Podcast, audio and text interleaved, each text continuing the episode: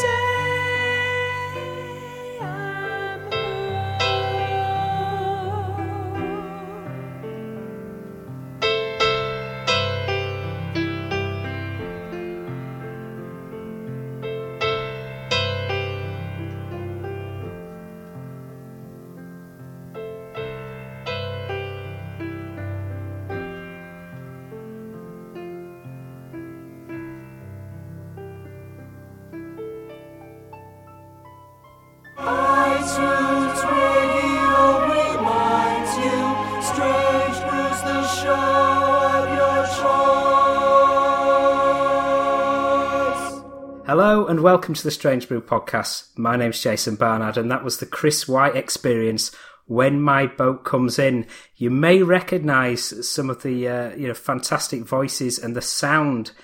Chris, uh, Rod Argent, and Colin Blunstone are on that particular track. Welcome, Chris. Hi, hi, Jason.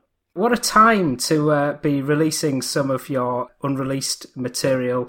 What with your recent induction into the Rock and Roll Hall of Fame as part of the uh, the Zombies. Well, it all comes together, doesn't it? It's quite weird, really. I mean, when we were inducted to the Rock and Roll Hall of Fame, it was the same day, exactly 50 years later, that Time of the Season went to number one in Cashbox. The same day, 50 years. Wow.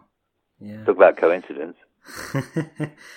What was it like? Uh, I, I guess uh, after all this time, to get that praise and recognition from from your peers of your work as part of that original lineup must must be something. Oh, it was absolutely wonderful experience, and it was sort of sense of justification because we had to break up in 1967 originally because no one wanted Odyssey and Oracle. And then it slowly grew over the years, and then we find out that uh, peers of ours like Tom Petty and uh, uh, all the different people that sort of really grown up on those records, and Sus- Susanna Hoffs as well, how much it influenced, and that was a great feeling to sort of recognize how it's affected people as other songs in our past have affected us, you know. Mm.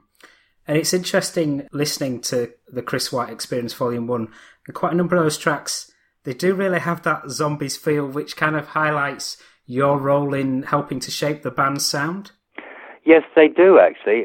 My my two sons, Matthew and Jamie, we rescued about twenty, oh, nearly fifty boxes of old tapes, which was in some my mother-in-law's attic at the time, and mm. I just left them there, and and they suddenly discovered about 180 unreleased songs and things, which is quite funny because I have to try and remember who played on them now.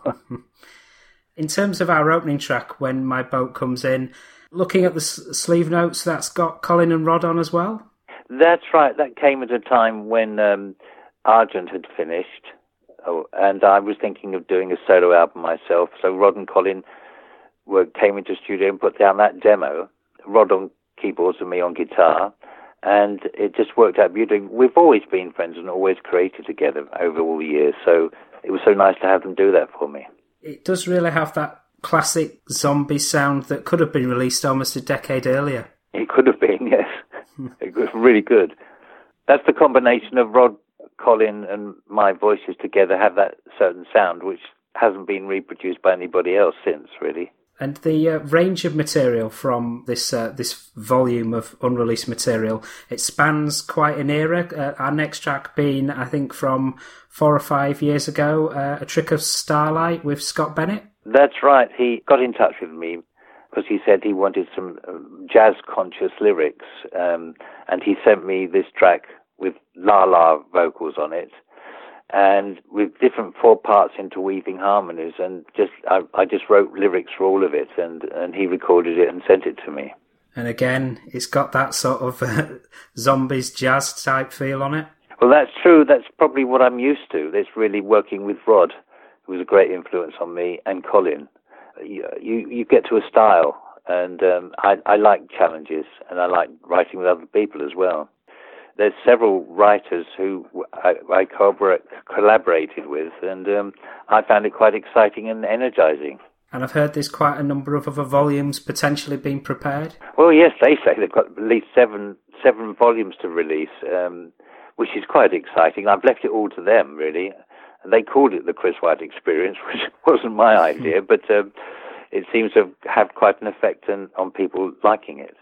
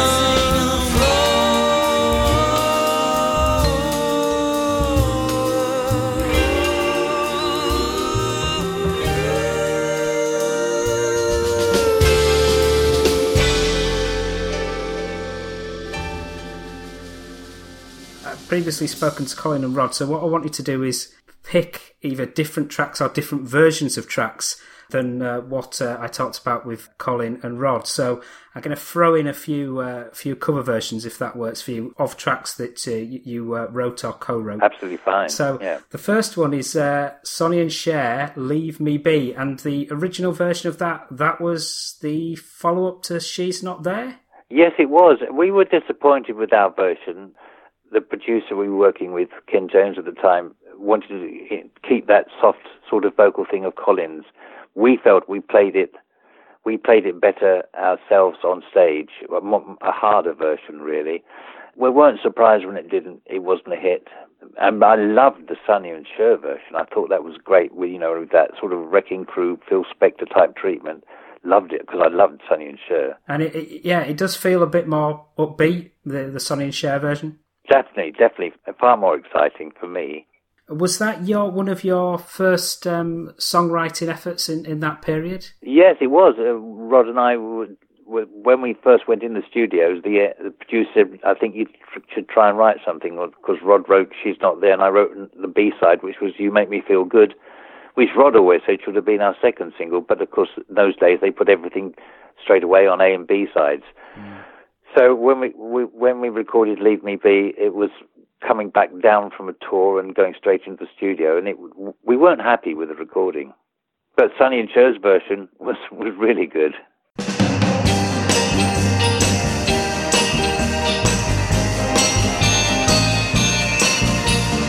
If it seems that I'm too quiet, that's cause I'm missing you. My mind tells me I have to fight but I can't help missing you. Better leave me alone. Better leave me alone until I can't think about you without feeling sorry for myself.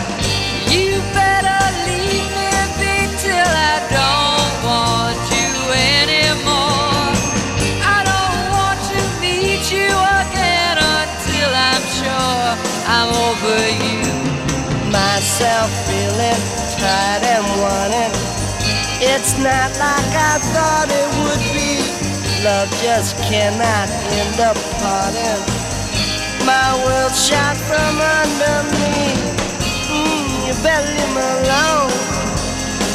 Better leave me alone until I can think about you without feeling sorry for myself.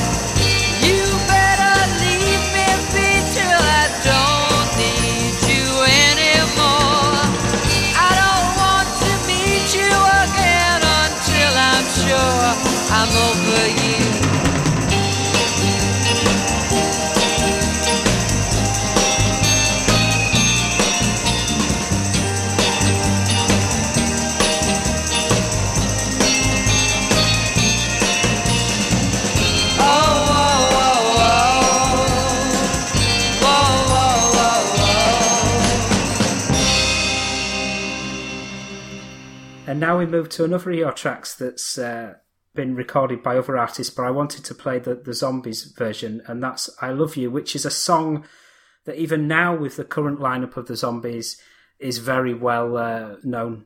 Oh, yes, they often start up with that one when I've seen them uh, in their current lineup, and they do it so well. They've sort of taken in the people version um, and, and used that really, so that they, they've done a good job with it the people version being the one that a, a, few years after the original became a huge success over in the states. That's right, and there was a Japanese version which uh, was in Japanese uh, called Tsukisa. And I've heard that you uh, that the part of the inspiration of for that, or, or part of the root of writing that, was uh, from uh, a Tommy Roe song. Yeah, well, no, it wasn't Tommy Roe's song we were on the road when the Dick Clark tour and Tommy Roe was on there, and I just heard him noodling ah. the chords between A minor to F, and I thought, well, that's a nice change. And so I, I worked on it when we got back from the tour, put the riff into it, and then it developed into a song, mm. as songwriting goes, you know. Even though uh, I Love You was one of the, the range of singles that didn't hit the charts over in unfairly over here in, in the UK, that it was actually massive in the Philippines. Yes, it was. That was a, quite a journey. The we found when we found we went to the Philippines and um, we thought we were playing in a hotel foyer. Uh, our manager let us down. We got I think eighteen pounds a day for ten days, and all costs paid. But then we turned up. We were playing at the second biggest Astrodome in the world, next to Houston. Hmm. We were playing to thirty thousand people a night for ten days. we were well ripped off. And I've heard from, from Rod that, especially it links into that point about being ripped off, was that the zombies were huge in, in different parts of the world, but you just didn't see any of that capital. Not at all, because it was days before the internet, so you, you weren't aware what was going on, on around the world. I think in those days, even to phone America, you had to make an appointment, you know.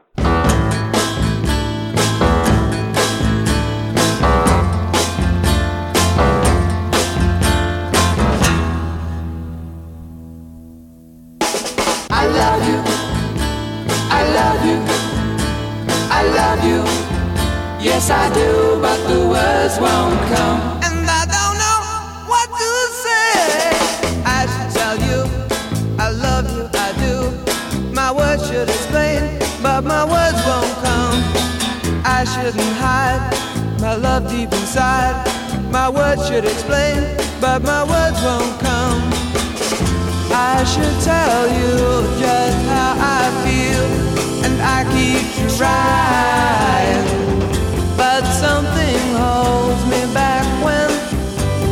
try to tell you I love you, I love you, I love you, yes I do.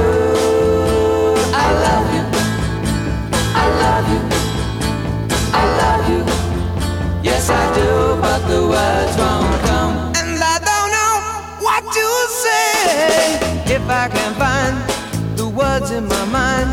The words could explain, but the words won't come. If you can see what you mean to me, my words should explain, but my words won't come. And oh, how hard I try to tell you I love you, but something holds me back when I try to tell you I love you. I love you. I love you. Yes, I do.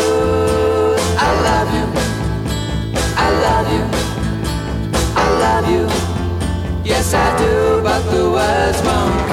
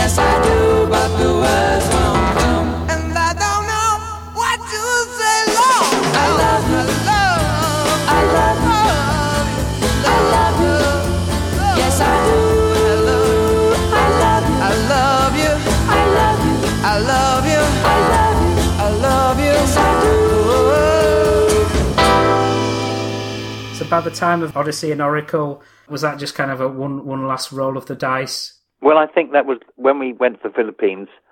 Uh, we came back really without a manager, no money, and um, no record company because Decca had dropped us at that point. So when we came back, Rod and I decided we wanted to go in the studio and and produce ourselves because we were never allowed to be at the mix sessions in those days. So we went into, we got a thousand pounds and were, went into Abbey Road Studios. We were very lucky, and we just worked and worked on the album Odyssey and Oracle. I previously spoke to Geoff Emerick, and he was he the engineer on that. Oh, he did. It was fantastic. He said in his book, he sort of said he quite liked us because we didn't want to sound like the Beatles. And what um, some people might know is that you know you, you co-produced and wrote more than half of Odyssey and Oracle. That's right. Yes, I did. Yeah, I, I probably wrote seven out of the 12, 12 tracks. So, uh, yeah, I wrote the majority. But the influence of Rod and Colin, of course, is is still there. Actually, we're still mm. friends, and we still we still like each other's writing and attitude. So, do you think by this sort of 1967-68 period, you found your your voice as a songwriter? Yes, very much so. Um, uh, it, it, was so exciting working and, and, producing ourselves because then we could go in and, and, produce the songs that we could hear in our heads. Mm. That was the most important thing.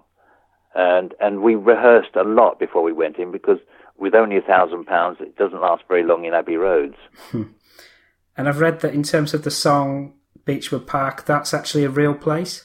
Yes, I, I was brought up in a village near St Albans called Markyate and my father owned a general store, and we used to deliver to a, a girls' school that was there in a private park. It was an old private house. And I remember that the area was beautiful, wooded area, and I learned to drive there actually because it's not on the roads, and I was mm. like driving at 14. So Beechwood Park is a real place, and the sentiments are real about being there and and writing the song about it. I just used it as a as a, a scene a scene to set the song in, you know. What was influencing your songwriting in the, the period? That's a difficult question to answer. Uh, mm. You have the influences of other people's writing. The Beatles were very encouraging at that time. They were so exciting, and you think, well, I could, if only I could write some stuff like that. And of course, Brian Wilson mm. was a great influence as well in his songwriting. And of course, we have Darian Sahanaja working with us when we do Odyssey in Oracle, and he he did the the Pet Sounds thing with Brian. He was being encouraging, and he plays with us when we do Odyssey and Oracle live. And many people kind of say that Odyssey and Oracle is like the bridge between the Beach Boys and, and the Beatles from that period now. It's nice to hear that. It's nice to hear people mm. say that. Mm. It's a, it's lovely to get into the stage where people talk about the song, the album influencing them. It's it's a great it's a great feeling.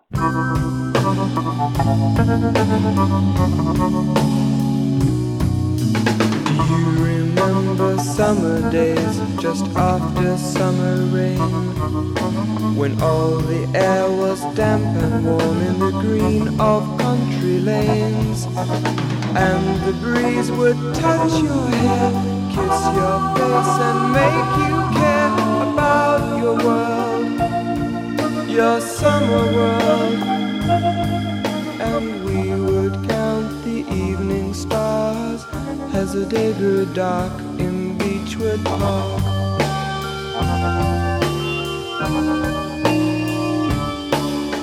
Do you remember golden days and golden summer sun? The sound of laughter in our ears and the breeze as we would run. And the breeze would touch your hair, kiss your face, and make you care about your world, your summer world, and we would count the evening stars as the day grew dark in Beechwood Park.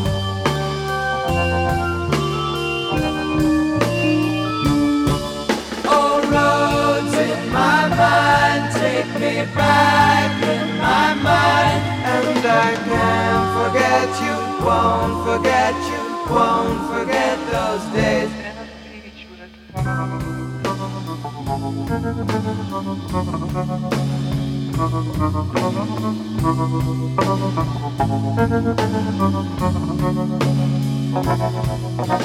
And the breeze would touch your hair, kiss your and make you care about your world, your summer world. And we would count the evening stars as the day grew dark. in Beechwood Park.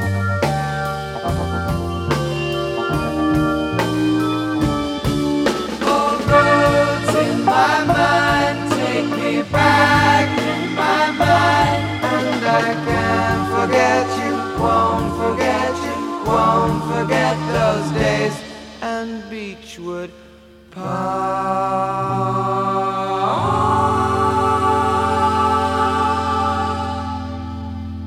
And another of your tracks from Odyssey and the Oracle is Brief Candles.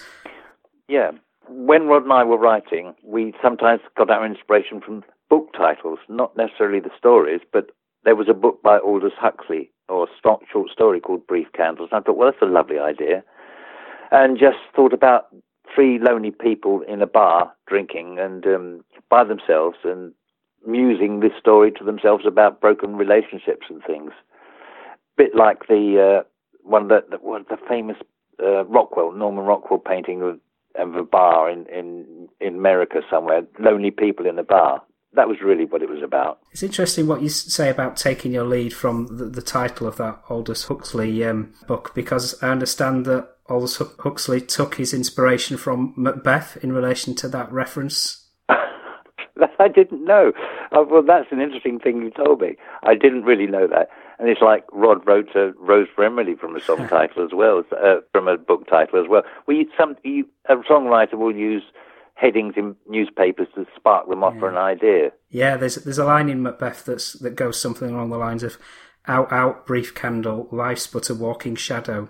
Ah, yes, I recognise that. Yes, of course I do, because I, I love I love Shakespeare. Yeah. yes, definitely. I didn't know that. That's that's an interesting thing. Oh, that's great. It's it's lovely to see that connection that flows all the way back. Yes, to one of the greatest writers in the English language.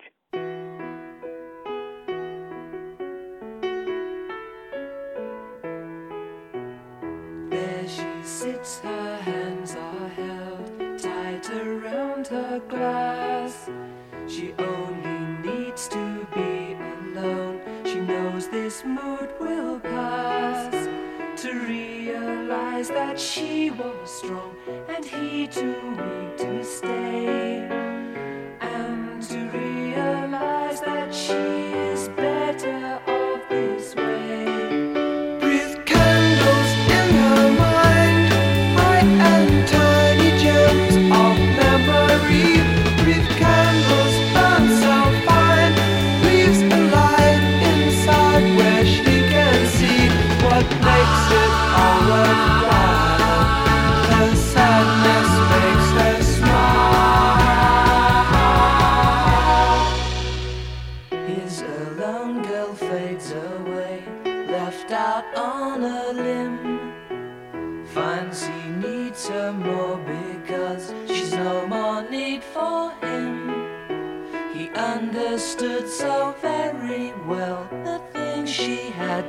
say. Soon he'll understand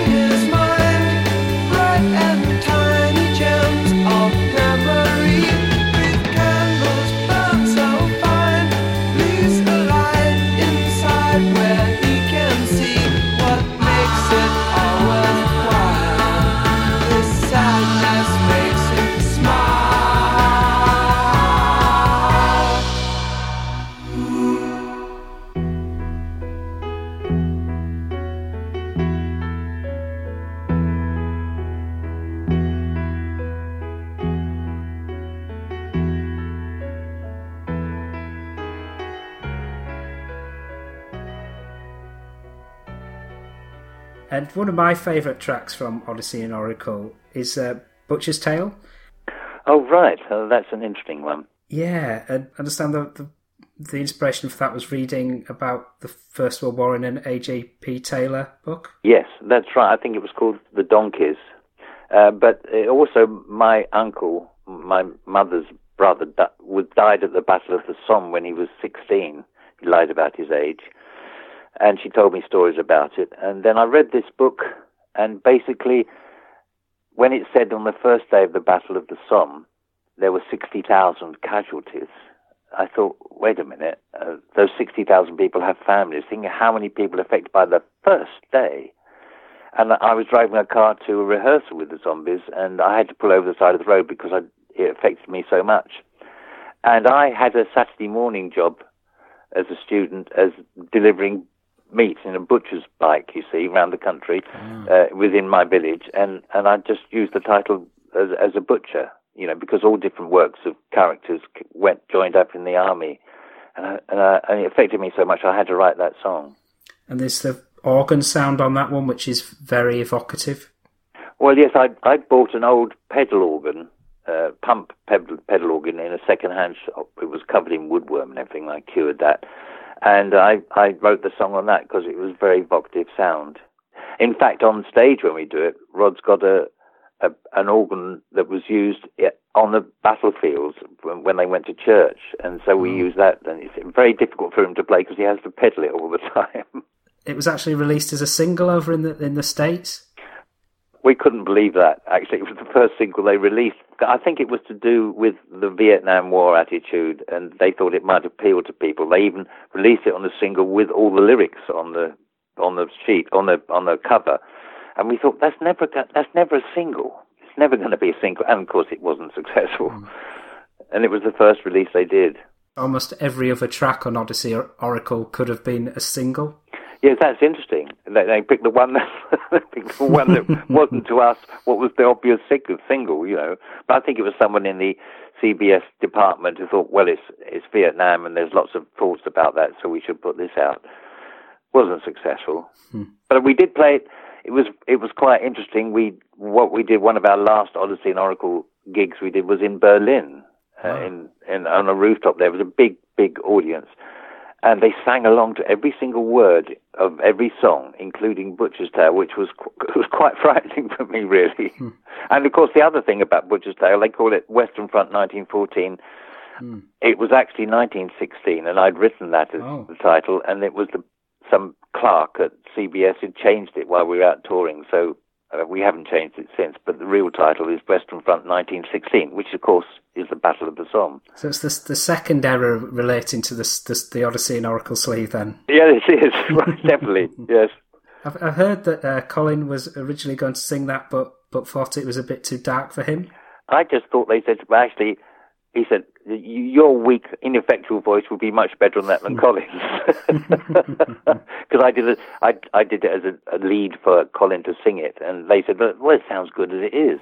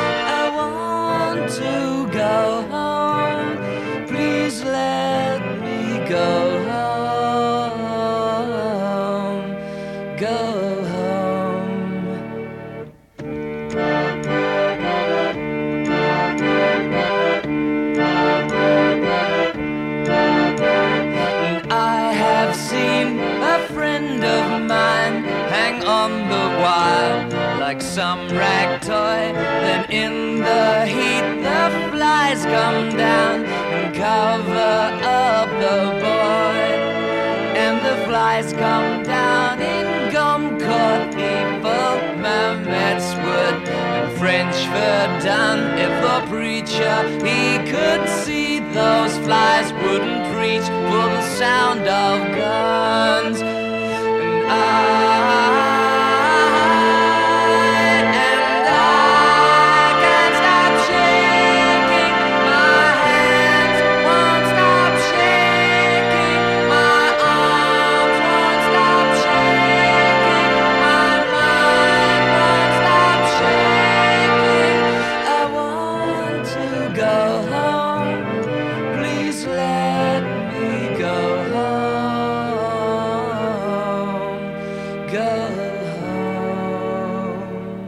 next we move from Butcher's Tale for, for something far far more um, appropriate for a, single, that is, and it's uh, Friends of Mine. I've chosen a BBC session ver- version of that. Um, very, very joyous uh, track, that one. Yeah, well, it was it was a, a counter to Butcher's Tale because I, I was I shared a flat with Rod and of course Terry Quirk who designed the cover as well because he and I were at art school together and I was sitting around, and I had lots of friends around. A few of them were sort of obviously in first flush of youth, love, you know. And I thought it was. I did it very slowly, just on guitar. And then Rod said, "I think we ought to beef it up a bit. And wouldn't it be a good idea to put the names of people that we know who are in first love, basically, in it? And so we just put names of people we knew in it. Unfortunately, most of them are split up now or dead because of the age. so um, nobody in that song is still together. It's almost like a musical counterpoint to, to Sergeant Pepper in the way that they they put friends and famous people on the cover, whereas you put sort of friends in the song. yes, that's a good thought. I hadn't thought about that one either. Mm. And this is um, the, the version I'm playing is a BBC session, and you you did get um, quite uh, you know some BBC sessions in, in that latter period of the Zombies. Yes, we did. Of course, the BBC had what they called needle time. They could only play so many hours of recording, and so we used to have to go in and, and do it live. You know, which was a fun thing. Mm. Yeah, I recall Kenny Everett was a, a, big supporter of the band. Oh, Kenny Kenny Everett was great. In fact, when we split up, Rod and I went and took the album into him and he sort of said basically, "Hey, Zoms," he said, "shouldn't you, uh, having split up, shouldn't you release the album and publicize it more first of all?" And he played uh, played it a lot, and he loved it, and he was quite responsible for getting uh, a few plays on radio. He was a wonderful bloke, actually, very clever. Mm. Whereas over in the states, was it was it Al Kooper who who was re- responsible or, or a, had a key role in, in promoting Time of the Season? Very much so. Well, he he came over to London when he did Blood, Sweat and Tears, but he came over to London before he got a job as a producer hmm. at CBS New York, and he got a pile of albums. And as he said, that Odessey and Oracle stood out like a rose amongst thorns. And then he discovered that CBS actually had it but we recorded it with the English company, and he went into Clive Davis and said, "You ought to buy this album." And Clive Davis said, uh, uh, "Actually, we have it, but I've just passed on it." And he said, "But I'll take your advice and uh, review it." And so he, they put it out because he suggested that he the CBS should put it out, and thank goodness he did. And he's such a nice bloke. He, he actually, when we did a the first premiere of it in 2008 when we all got together to do it after 40 years, he, he introduced it on stage, which was wonderful of him. Yeah, I had the, had the great privilege of, of being there at the time. It was lovely to see. Oh, that, well, I'm glad you were. There were lots of people. We thought we were only going to be able to do one day when it wasn't going to work, but then we spread out to three days. So we were very pleased. But now those friends of mine, the zombies. We're all in the crowd, and you catch your eye, and then you both smile. I feel so good inside. She talks about you, the things that you say, the things that you do.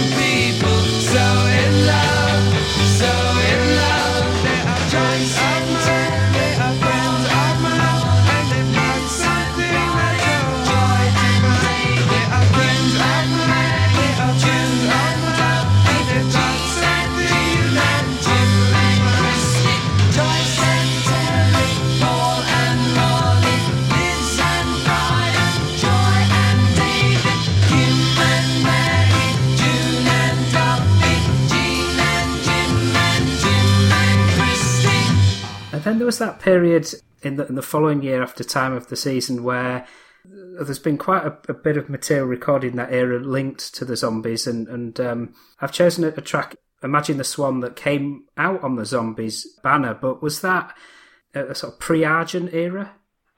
Well, yes, Rod and I were putting. Um, uh, we decided to stay in the business and work together, writing and producing. And but then Time of the Season suddenly became a hit, and so we had a, a duty to record another album under contract. So we used some old tracks that we never finished of Zombies and added to them, and we recorded some new ones with the the band that was going to be Argent, which was Russ Ballard, Bob Henrit, and Jim Rodford, and we brought Colin in to sing some things as well. So Imagine the Swan was one of my songs, and uh, that again was influenced by Ray Bradbury's uh, Drowned World book. Oh. Uh, and there was a short story in that where he, a reporter, goes to interview a lady, and she only allows pictures of her when she was very young.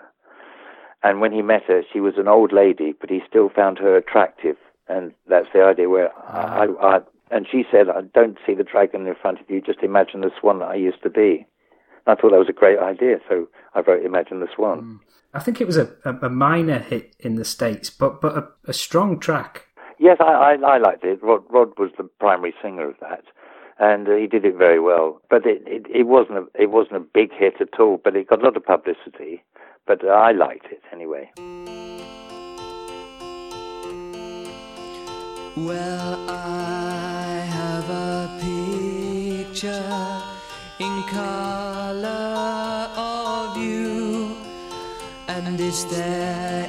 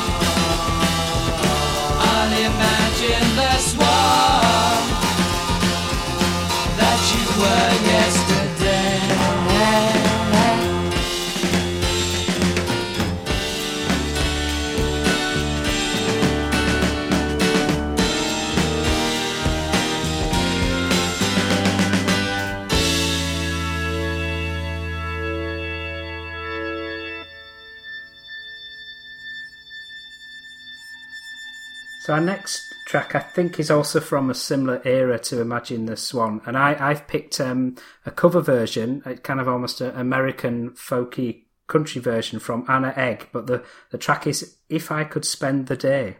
Oh yes, that was that was one of Rod's songs. Um, yeah, but I haven't heard that one. Hmm. Um, I haven't heard that one at all. So I, I, I bow to your knowledge of it, and I don't have. You know. So were you kind of um uh, was it almost like a, Lennon and McCartney arrangement where how how did it work compared to say Lennon and McCartney? Well, when we finished the Zombies, Rod and I decided we wanted to carry on uh, as, because we were songwriters, and Rod very generously, who'd had the two big hits in America, um, or three big hits actually, he said to me, "Look, one song will keep us going." He said, "Why don't we put our joint names on everything we write?" Hmm. So he suggested that, and after that, the first song that was a hit was "Hold Your Head Up," which I wrote. so I've never regretted it at hmm. all, and I don't think he has as well because we're still good hmm. friends. So so in terms of that period where, where you had your, your names against the tracks that either of you wrote, did you actually shape the songwriting on either side or were the songs wholly written alone? Well, primarily, we'd come up with songs, and each of us would add a tiny little bit to the song. Like on on "Hold Your Head Up," Rod did all the big solo stuff in the middle, and he still gives me credit to this day that I wrote it when they do it on stage. Hmm. But he said I wrote ninety percent of it, and that was really how it worked. And of course, when you're producers and songwriters, hmm. the the molding of the song and the arrangements you do are part of it. To be quite honest.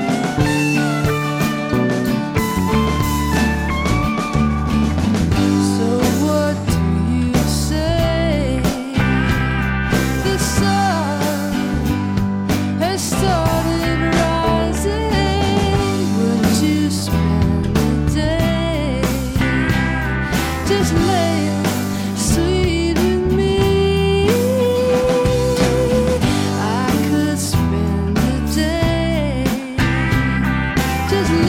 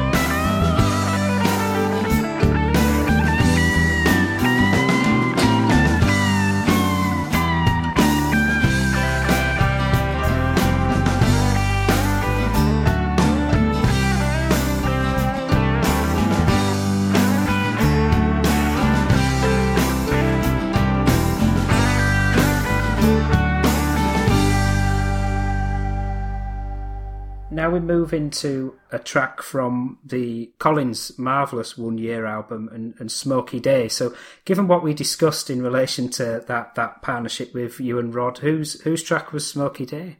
That was mine. Rod and I wrote it in, in the flat we were sharing in uh, North Finchley at the time, and I'd I'd written the song uh, on acoustic guitar because I normally See, you can't write songs on a, on a bass, which is what I play. So you either have guitar songs or keyboard songs. And I did both, but that one was a guitar song, and Rod and Rod helped me mould it, to be quite honest. But it's basically my song. And although it got released in '71 with, with Colin's version, that was a song that was recorded in that sort of late Zombies, early Argent era. Uh, yes, Rod and I wrote it, and I think we we thought it was more suitable for um, for Colin. I like his version. He's got such a great voice.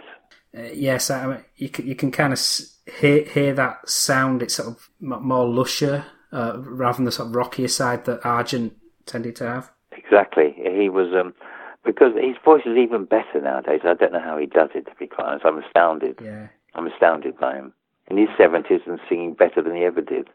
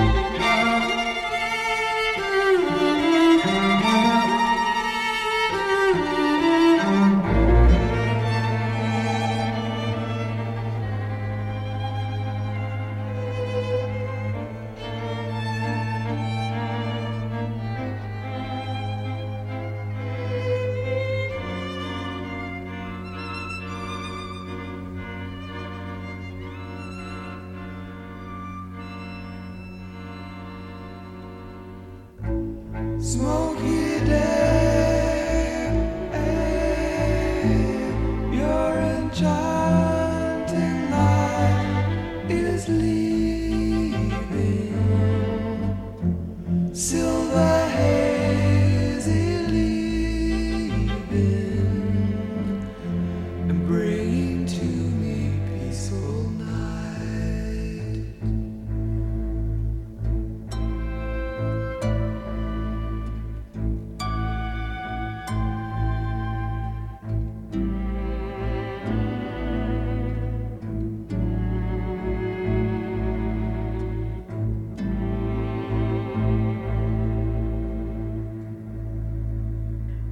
you talked about hold your head up, and again, I wanted to, uh, as as I've already uh, played it, um, I think in my my podcast with Rod, I wanted to play a different version of Hold Your Head Up, and this time by Mother Love Bone. Um, I don't know what you know about that one. Yes, I've listened to that. Um, it, it's quite interesting because they've got the same basic ideas and arrangement, but it's almost talked through, very full of energy. But he sort of talks it through. It's it's not sung like Russ Ballard would sing it or Collins sings it now. Uh, so it's, it's an interesting version. I rather like it. There's a little bit of a um, a tie with another song that was famously covered of yours. So Mother Love Bone was a band that was kind of like an early version of Pearl Jam, one of the grunge bands. Yes. Foo Fighters, obviously with Dave Grohl, did this. This will be ah yes. There seem uh, there seems to be a bit of um, support for you over in Seattle. it seems to be, doesn't it? So far away though. yeah, yeah, no, no. It, I, I, so many people have done that song, and um, it's it's quite interesting. I like the different versions. And just going back to Hold Your Head Up, that was a massive, massive hit. Uh, top five over over here in the UK as well as the US. Yes, that was that was very nice. We didn't think it was. It was actually put out as a B side on a single, oh. but the B side was the full six minute version. But then um, some people started playing it every week. We had another single to release coming up, uh, and then all of a sudden, they the company turned the record over. We edited it down, much took most of the solo out, and then it started taking off in the charts. And and that was a slow burner, and then all of a sudden it's become a standard.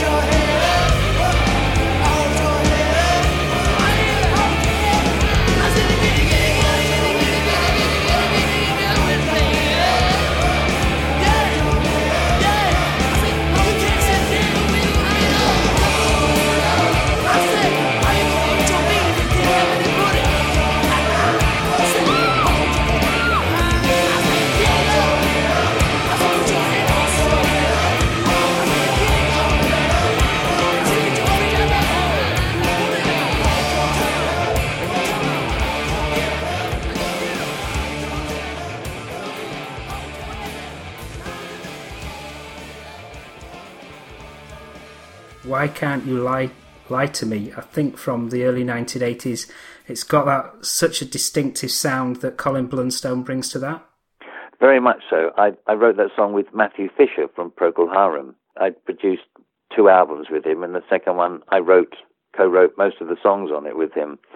But um, I thought it'd be an idea to get Colin to do it, and I really like his version.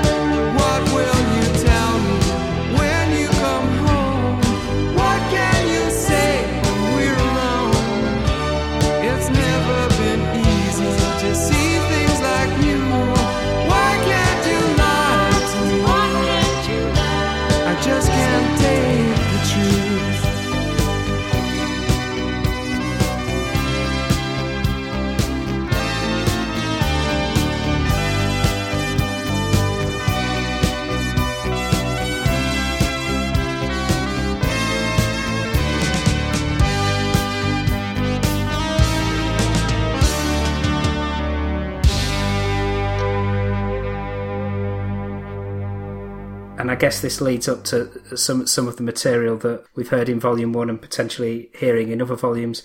You're accumulating lots of uh, demos of material and working on projects with Matthew, etc. Uh, yes, I I did a Matthew Fisher did he asked me to write lyrics for an anthem competition that he was entering. It was uh, a classic thing at Abbey Road. Funny enough, they were looking uh, for an anthem for in the competition, and he asked me to write lyrics for it because someone else had let him down writing lyrics, and I liked the the chorus so much that he did because he didn't do anything in the competition. So my wife Vivian Boucherat, who co-writes with me, we wrote a, a verse to it and a song to it, and, and just used the choruses and and re-recorded it. And I just love that. I just love that song. I love the way it's turned out. I dance the dance because Bianca Kinane sings it, and she's got such a great voice. The vocals and harmonies on that song are, are, really, really special. Oh, I'm glad you I'm glad you like it because it, it affects me. It makes me very emotional when I hear it now because she's such a good singer, and I just like the the sentiment of the song. So that particular song was uh, co-written with your wife and Matthew. That's right. Yeah. Well, well we credit him because I I, I took the took, I told him that I'm going to use the the chorus, change the chorus slightly, and then we. The idea of the song was someone who's lost a little bit and she's walking out in the night and he suddenly hears these voices from a meeting hall or a church or whatever, and which makes her think she can do it all again. She can start again. So I just loved, I just loved the chorus, the the choir singing in a hall, basically, mm. and she put a great vocal on it. I danced the dance one last time and left because the music died.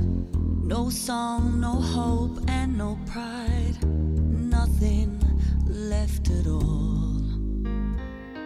On streets so dark, in endless night, I wandered far, far out of sight.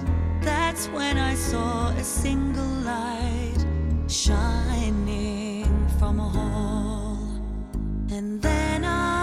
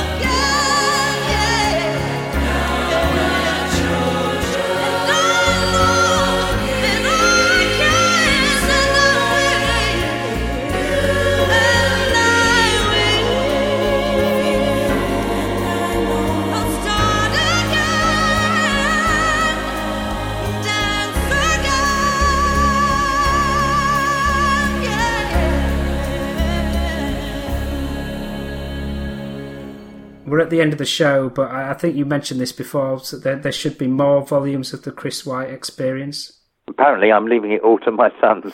they, they're very enthusiastic about it, and they're quite well up in technology and internet and record company stuff. So I'm leaving it for them to put together uh, because I it's I I've, I've listened to the songs they've found and I can't remember half of them. It's weird. You you you write songs and if it does nothing happens to it. You put them away in the fridge, as McCartney used mm. to hmm. call it. And um, it was interesting hearing some of these songs again because some of them I can't even remember writing Time span do they? Do, how far back do they go? from the 70s. So there's nearly 50, uh, 50 years of recordings there, you know. Wow. It's interesting. You've got a website, the chriswhiteexperience.com, where people can uh, grab grab their copy of uh, uh, Volume 1. Yes, apparently so. They've, they've, they've sorted that out, and I've put it on Amazon and different download things. And there are plans to put it out as a proper CD. Probably the first three we'll put out all together. We don't know yet. Well, I've left it to them, as I said. They're enthusiastic, um, and uh, all I do is to try and remember who played on it. As I said at, at the start, it, it, it's a, you know it must be a great time for you with the Rock and Roll Hall of Fame induction and uh, all this material. I, you know, I have to say, Chris, that the the standard that you set on Volume One is really, really special. And if it, the other volumes are a tiny bit of the quality of Volume One, it, there's just there must be so much more good material for, for people to hear. I think there is, and I hope there is, and I hope people like it because it's really enjoyable for me. Because um, this will be our year. Took a long time to come, to quote my lines. and which is what Susanna Hoffs said in her induction into the Rock and Roll Hall of Fame, which was lovely. Well, may, maybe we should finish. Get, given for what you say, maybe we should finish with "This Will Be Our Year." Thank you. It's been a pleasure talking to you. It's a privilege and honour to talk to you know such a great songwriter as yourself. Very nice for you to say that. Thank you, and it's been a pleasure talking to you. Thank you, Chris. All right then. Bye bye. Thanks, Jason. Bye.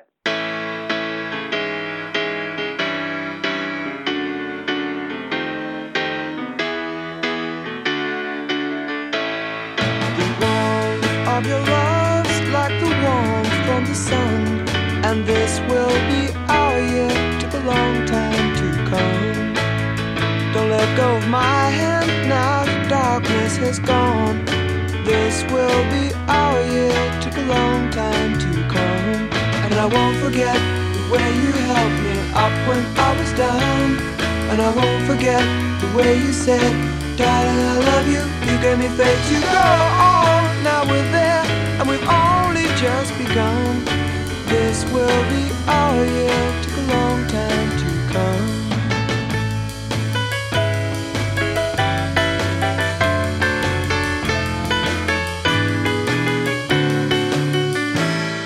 The warmth of your smile, smile for me, little one. And this will be our year. Took a long time. You don't have to worry, all your worry days are gone. And this will be our year. Took a long time to come. And I won't forget the way you helped me up when I was down. And I won't forget the way you said, Darling, I love you. You gave me faith to go on. Now we're there, and we've only just begun. This will be our year. Took a long time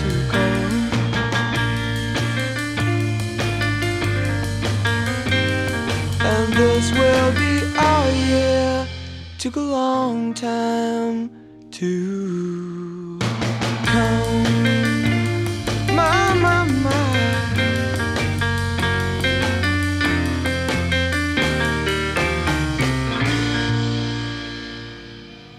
Thank you for listening to the Strange Brew podcast. If you do like the show, please consider a small donation to help keep the show archive online. It's been almost 10 years since I started the podcast, and hosting fees are increasing over time. All your support keeps the show running and helps me get amazing guests. To support me, just go to thestrangebrew.co.uk where you'll see a donate button on the homepage. Thank you very much. Plus, any reviews on your podcast services help to spread the word too. Thank you.